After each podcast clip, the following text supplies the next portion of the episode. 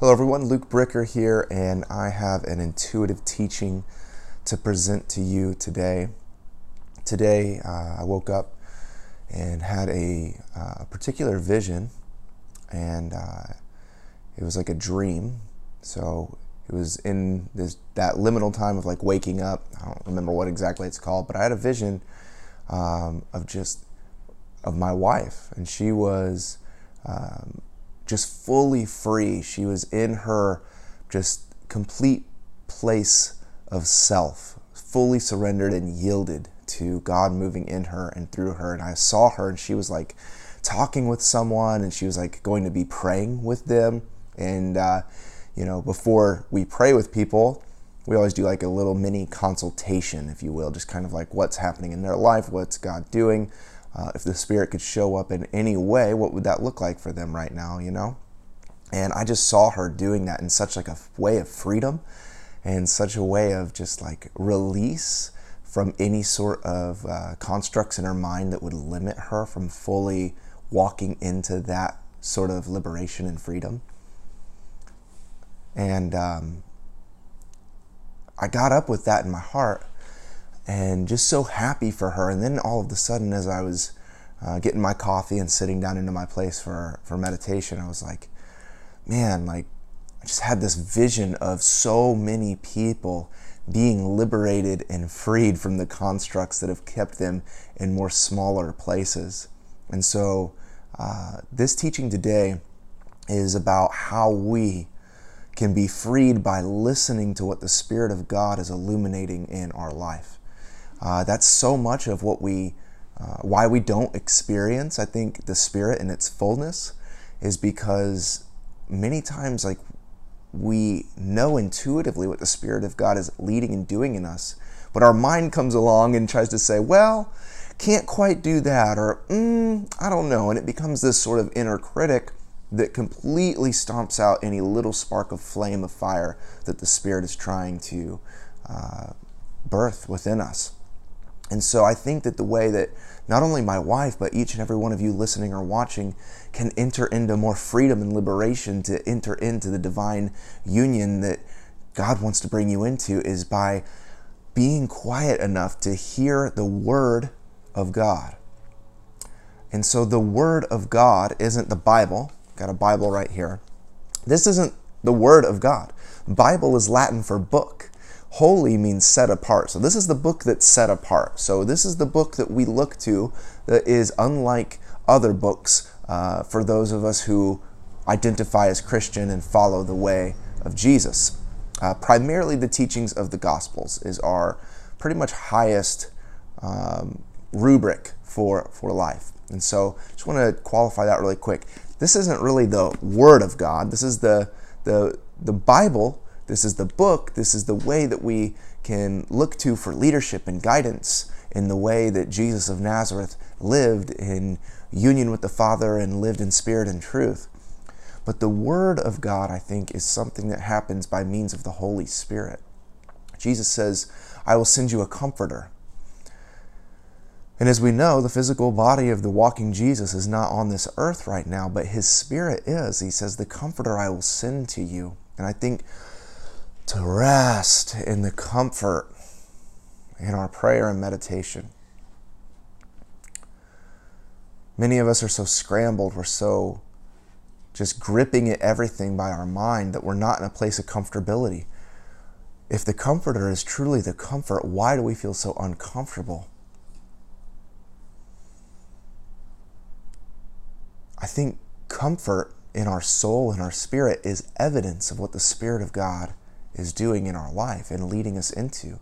And if we want more of that freedom and liberation that Jesus offers us, I think that we have to yield to what is the comfortable places of my inner spiritual self? What is the flesh trying to grip that the spirit is trying to evolve from? And what word do we trust? The word of the spirit or the word of our flesh? And so I was praying this morning and just thinking about the way of liberation for people is through yielding to the Word of God in their life. Once again, not necessarily this book, but the the living, breathing Spirit of God that you can sense right now. I can sense it. And so I opened up. Apparently, last time I was reading this Bible, I was in Matthew 7, the Gospel of Matthew. And uh, I opened up and I looked down, and the first little area that I looked to, it says hearers and doers. And it's Matthew 7, verses uh, 24 through 28. Uh, 29, actually. We'll go all the way through 29. Um, so this is what it looks like. I think you can see this. So, like I said, there's like little it'll describe what what kind like what the this isn't clear at all but it'll describe something and then it'll have like a body of text and a little descriptor and a body. And so this little descriptor says hearers and doers. And i uh i was just resting into the comfort of the spirit of god having already had that sort of uh, vision in my mind. And I looked down and I just read this, and it says, Everyone then who hears these words of mine and acts on them will be like a wise man who built his house on rock. Just pause right there. Everyone who hears these words of mine and acts on them will be like a wise man who builds his words on rock. So the words Jesus has been teaching in context of the Bible, of the book, Jesus was teaching them. He was teaching them for a while. Hey, Sophia, can you shut the, the door for me really quick, the sliding door? By the way, my kids are sitting, they're my little audience, and uh, my son Ezra just went and got his little Bible because he wants to follow along. He's four years old. So um, it's like I'm not only teaching here, my friends, but um, I have my little congregation too. And it's beautiful. Thank you, my friends. Thank you for being part of the congregation today, little ones. We will be in Matthew chapter 7, verses 21 20 sorry matthew chapter 7 verses 24 through 29 if you'll flip there the page uh, number for me is uh, who knows what the page number is. I don't think this bible does that thing. At any rate back to it my friends. Everyone who hears these words of mine and acts on them will be like a wise man who built his house on the rock. Once again the word not really talking about this but jesus was giving them a teaching. So based on what he said the words of what he said hold on little girl she's not wearing any clothes right now. It's the morning, so that's why you're not going to be on video, okay? So, unless I would love for you to be there, but I don't think that's appropriate for YouTube. Uh, for those listening, no worries. Um, for everyone who hears these words, based on these words of Jesus' teaching, they will be like one who acts on them like a wise man who built his house on the rock. But I had this download from the Holy Spirit that said, Even the words that I speak to you in the secret place, that secret place of our heart in meditation and prayer, the words that God is giving us, the, the supernatural things that He is wanting to deposit in our life and grow and water and bring to ultimate fruition, those words, those invitations for you to be like Jesus that says, I can only see what my Father in heaven is doing, and I can only do that. So the acting on the word is us saying, Spirit of God, what are you doing? What is the comfort? Where is the grace? And having the faith to believe what the things uh, are that are surfacing. And so there's some things in my life that I was like, oh, if I believe your word right now in the place of comfort of your spirit, I will be like a wise man who builds my life and builds my house on the rock. And I realized as I read on, it says, The rain fell, the floods came, and the winds blew and beat on that house, but it did not fall because it had been founded on the rock.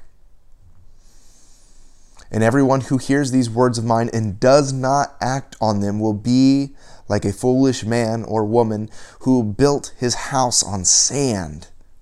The rain fell, the floods came, and the winds blew and beat against that house, and it fell, and great was its fall.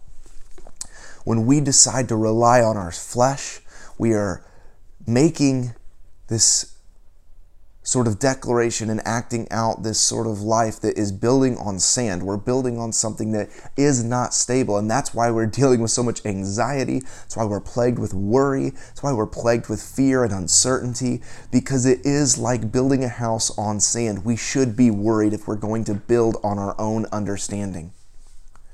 But if we're going to yield to the peace that surpasses understanding, we're going to yield to the words of the Spirit of God that come into not just our mind, but into our whole being, it is then that we are like those who are wise.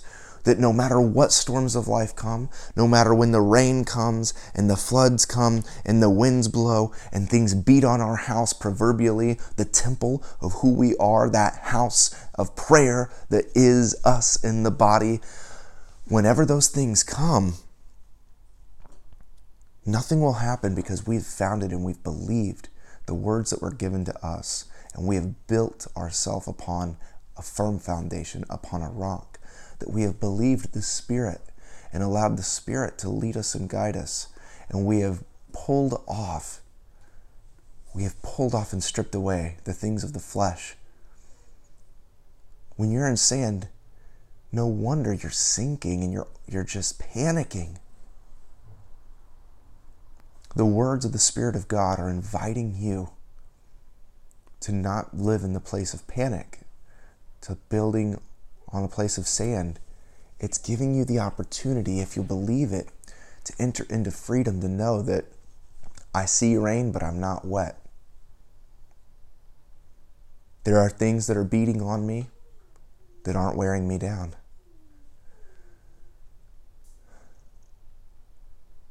And when we enter into the place of spirit and we calm and quiet ourselves enough and yield to what God wants to do in us and through us for the good of the world, we can truly be yielded to God's purpose and plan and freedom and liberation in our life.